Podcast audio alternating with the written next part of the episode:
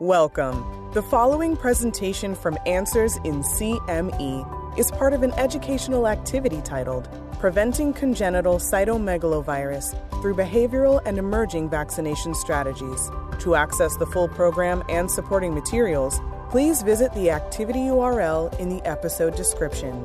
This activity is supported by an educational grant from Moderna. My name's Dr. Chrissy Jones. I'm an Associate Professor of Paediatric Infectious Diseases at the University of Southampton. We're going to be talking about preventing congenital cytomegalovirus or CMV through behavioural and emerging vaccine strategies.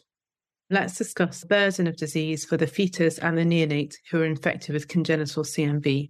CMV infection causes few symptoms in most healthy individuals. Pregnant women can pass CMV infection on to the developing fetus, and this can have consequences for the fetus, neonate, and child. In high income countries, around 1 in 200 infants born with congenital CMV. The prevalence of infants born with congenital CMV in low middle income countries is significantly higher. The proportion of women who've had CMV before varies dramatically from different countries and different ethnicities. In Western Europe, around half of women will have had CMV before, and this means that they've got antibodies to CMV or are seropositive. In contrast, women coming from Africa, India, or some parts of Asia are more likely to have caught CMV in the past, so around 80 to 90% of women being seropositive. If a woman catches CMV for the first time during pregnancy, this is known as primary infection, and this can be transmitted to the developing fetus a woman who's had CMV before can reactivate that virus or catch a new strain of CMV, and this is called non primary infection. The vast majority of those infants who are born with congenital CMV have no clinical features of CMV at birth. But despite them appearing well at birth, around a quarter of children born with congenital CMV will go on to have long term health problems. The most common problem is sensory neural hearing loss. But there are a number of other long term health problems associated with congenital CMV. These include neurodevelopmental problems, including cognitive disabilities, gross motor impairments such as cerebral palsy, speech and language delays, as there is a higher prevalence of autistic spectrum disorder compared to the general population. Other problems include epilepsy and seizures and impaired vision as a result of chorioretinitis. In summary, congenital CMV is associated with considerable burden of disease, both for the fetus and for the neonate, and is a leading cause of birth defects. Next, let's think about the risk factors for transmission of congenital CMV. The most important risk factor for transmission of CMV from mother to infant is whether the woman has had primary infection before or during pregnancy. For women who have primary infection in pregnancy, there is around a 40% risk of transmission from mother to infant. If women have had CMV infection prior to becoming pregnant, then the transmission risk is significantly less, around 1 to 2%. For pregnant women, the most common source of CMV infection is the saliva or urine of young children, particularly their own children or those that they have close contact with, either in the home or in daycare settings. The risk of transmission from mother to infant varies depending on the trimester at which the mother acquires CMV infection. It's more likely that the virus is transmitted in the third trimester of pregnancy. However, it's really infection in the first trimester of pregnancy, which is associated with the long term adverse sequelae for the fetus or for the infant. This is true both for sensory neural hearing loss and also developmental abnormalities. In summary, the saliva and urine of young children is the most common source of infection to pregnant women. A significant risk factor for transmission of the virus from mother to infant is whether the woman catches CMV for the first time in pregnancy. The risk for sensory neural hearing loss or adverse neurodevelopmental outcomes is highest if the infection is acquired in the first trimester of pregnancy. Developing preventative strategies such as hygiene based behavioral change strategies or vaccines, is a high priority. Next, we're going to discuss the current gaps in CMV prevention. In this session, let's focus on the current gaps in congenital CMV prevention, as well as the barriers to educating on risk reduction strategies. CMV is rarely discussed with women in pregnancy, so many women don't know about risk reduction measures to try to reduce their risk of catching CMV in pregnancy. While there are different guidelines which mention the need to discuss CMV risk reduction, these haven't yet translated into clinical guidelines which are routinely used at a national level. Also, we haven't got any universal maternal or neonatal screening programs to identify women who become infected with CMV during pregnancy, or indeed infants who have congenital CMV. There's no consensus about the use of treatment strategies in pregnancy for maternal or fetal CMV infection. There aren't any routine vaccines that are currently in use to prevent CMV infection, although we have a number of candidates progressing through the clinical trials pipeline. There is, however, growing consensus that pregnant women should be told about CMV and ways to reduce their risk of catching CMV during pregnancy. Despite this growing consensus, there are a number of barriers to discussing CMV with pregnant women.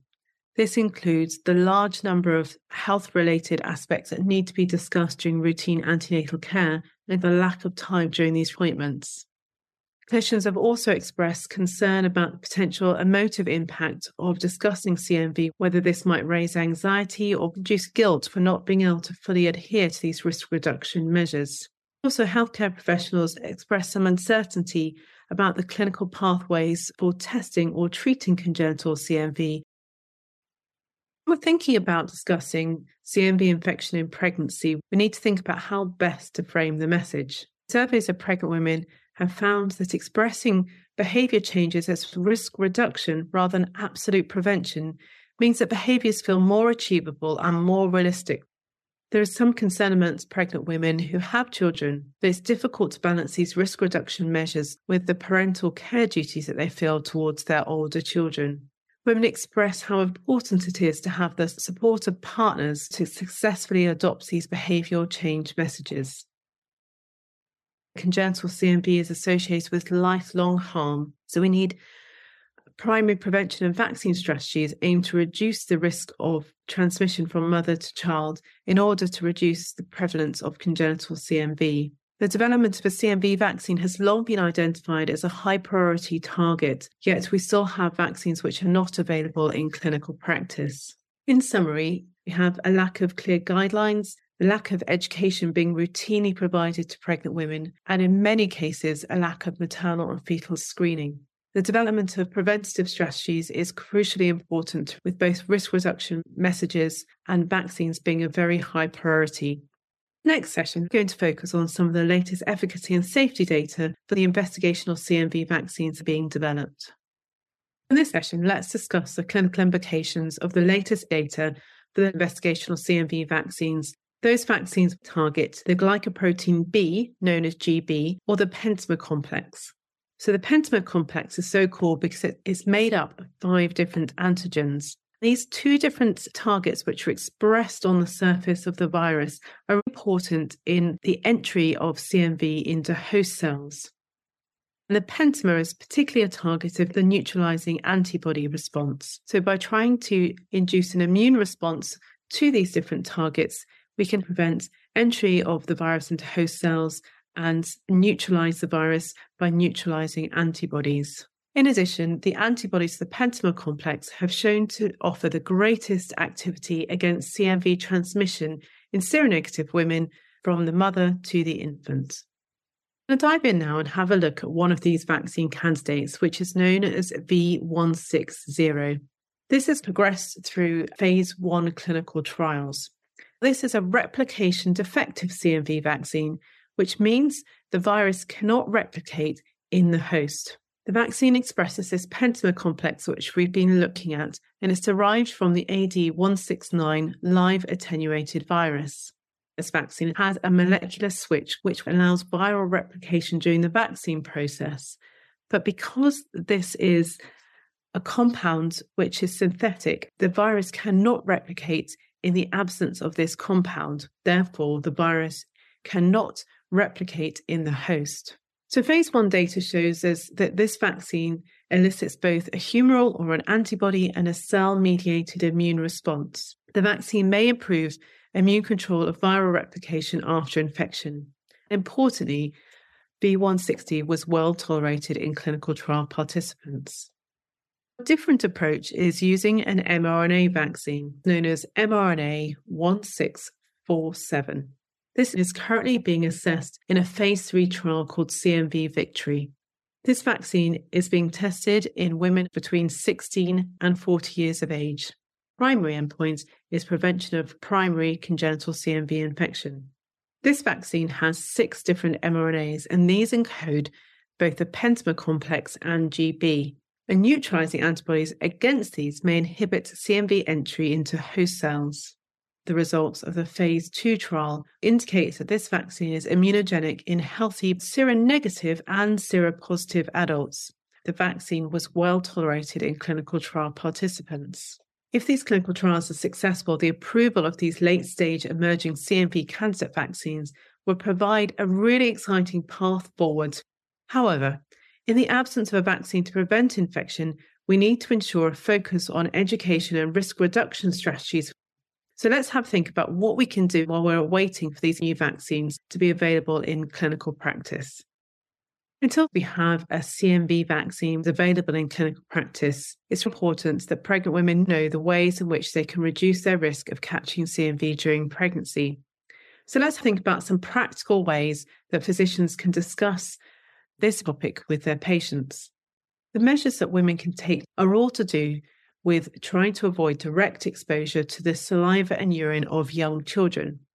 These can be summed up with three key messages. Firstly, Share with care. Try to avoid eating or drinking anything that's already been tasted by somebody else. Kiss with care. Try to kiss young children on the forehead to avoid direct contact with their saliva. Wash with care. Wash your hands carefully after contact with a child's saliva or urine. These three key messages have been tested as part of a study called RACEFIT.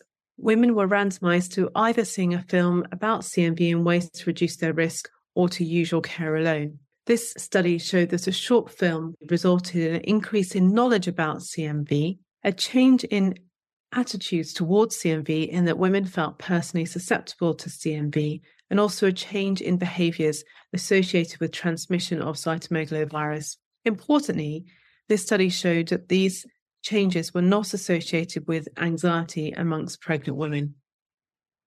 Other studies also demonstrated that risk reduction measures in pregnancy are associated with a decrease in primary CMV infection.